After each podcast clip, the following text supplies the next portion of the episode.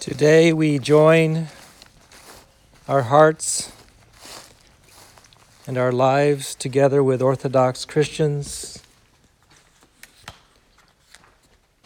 and other Christians all over the world in grieving at the loss of our Hagia Sophia, the great church in Istanbul, Turkey, that for many centuries has stood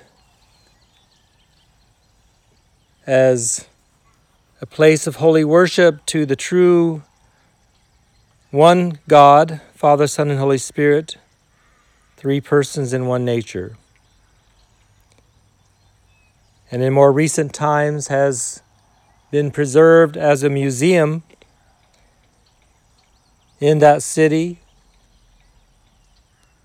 so that people of all faiths and of all types can come and see the marvelous architectural wonder, the beautiful icons, and the historic significance of this building. But today, we, along with our bishop and the other parishes of the American Carpatho Russian Diocese, as well as churches all over the world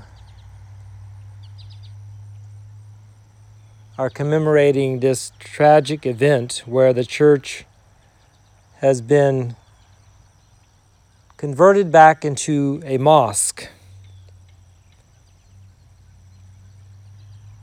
And we have tolled the bells in mourning and in solemn grievance over this event. And the akathist to the Mother of God has been sung, and a prayer has been raised up to her that she would intercede for her church. She is our champion leader. And so we have asked her to intercede for the Holy Orthodox Church specifically for the Hagia Sophia, that it might be returned to its position as at least a museum, if not a place of true Christian worship. The year 2020 has been one of great trial for the whole world. Through the coronavirus, which has afflicted so many people in every nation practically throughout the world,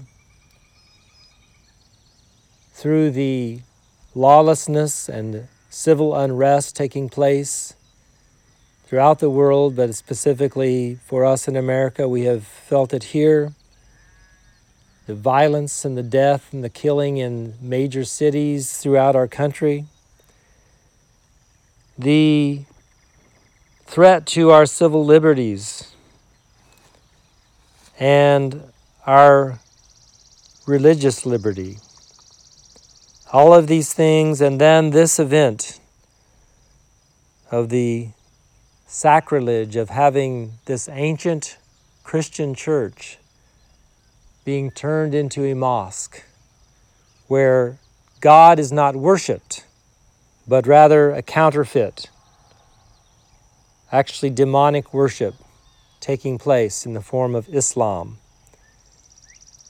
which is not a true religion, it is not a true expression of worship to the true God, but is a counterfeit religion created by demons, created by Satan himself, misleading millions of people all over the world.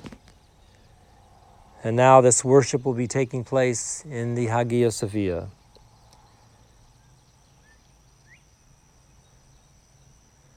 We as Christians should always respond to these kinds of trials with repentance. We should look into our own hearts and root out any evil that is there. We should look at our communities, our families, our churches, and recommit ourselves to Christ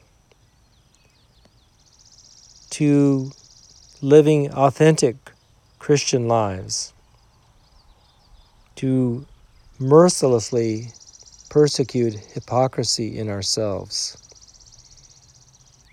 to stand up for what is the truth, to speak the truth in love and not to be afraid. We live in a culture and a climate right now where people are afraid to speak their minds, where people are afraid of losing their jobs, of having their homes attacked, losing their freedom to move and to go about and to, to speak in public about the truth. And so, as we commemorate this solemn event of the turning into a mosque of the Hagia Sophia, let us recommit ourselves to follow Christ regardless of what the price may be. Let us not be afraid of death. It is the fear of death that is moving so much of what is happening in our country right now. And we, as Christians, above all people, should know that we should not be afraid of death. And that death is not the worst thing that could happen to a person. But the worst thing that could happen is that we would fall away from our love for Christ and deny Him. So, as we see this horrible event taking place all the way across the world, let us realize that this type of thing is happening even now in our own country. Churches are being closed. In some states, people are being told not to go to church. People are being told not to sing in church, not to embrace one another, not to sing the hymns for fear of spreading the virus. So let us seek God's discernment and wisdom that we might do the right thing in this crisis. And let us pray that He will ultimately triumph and be triumphant, especially in each of our hearts. In the name of the Father, Son, and Holy Spirit. Amen. Glory be to Jesus Christ.